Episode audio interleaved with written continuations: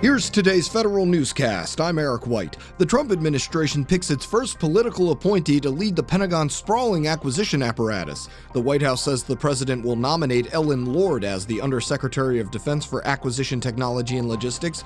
Lord is currently the president and CEO of Textron Systems, a major defense contractor. She also serves as vice chair of the National Defense Industrial Association. Matt Lira, Special Assistant to the President for Innovation Policy and Initiatives, lays out how the Office of American Innovation plans to improve government operation. He's calling on agencies and the private sector to build a new culture of government operations, one which highlights continuous technological improvement.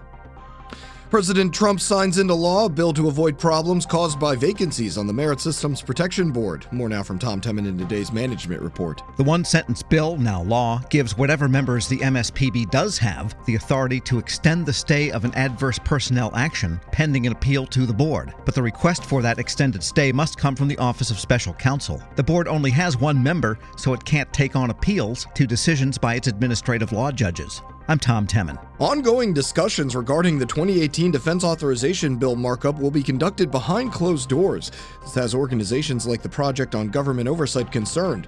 POGO, along with 15 other think tanks, write a letter to the committee saying the more than $600 billion authorization bill should be debated in public.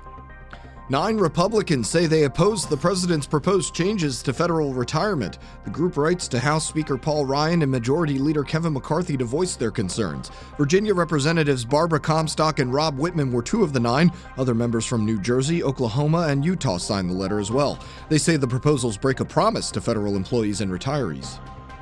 A new office is stood up by the Army to help soldiers process claim of property loss from government service. The Center for Personnel Claim Support, located at Fort Knox, Kentucky, becomes fully operational July 5th.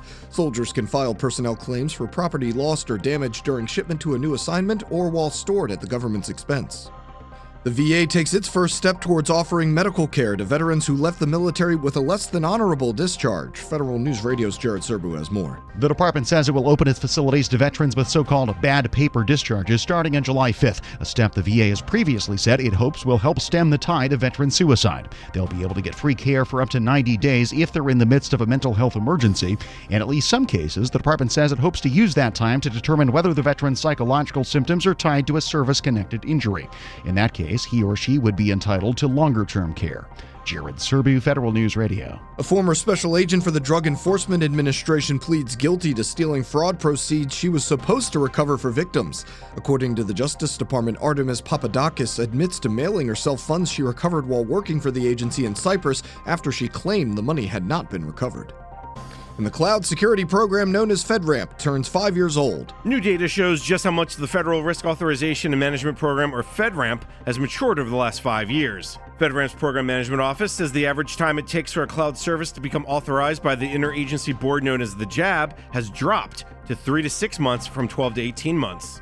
There are currently 83 authorized cloud services, of which 33% are small businesses. FedRAMP continues to be busy, with 66 services in the process of receiving authorizations. I'm Jason Miller. Find these stories at federalnewsradio.com and subscribe to the Federal Newscast on Podcast One or iTunes. You can also follow us on Twitter at Federal Newscast. I'm Eric White.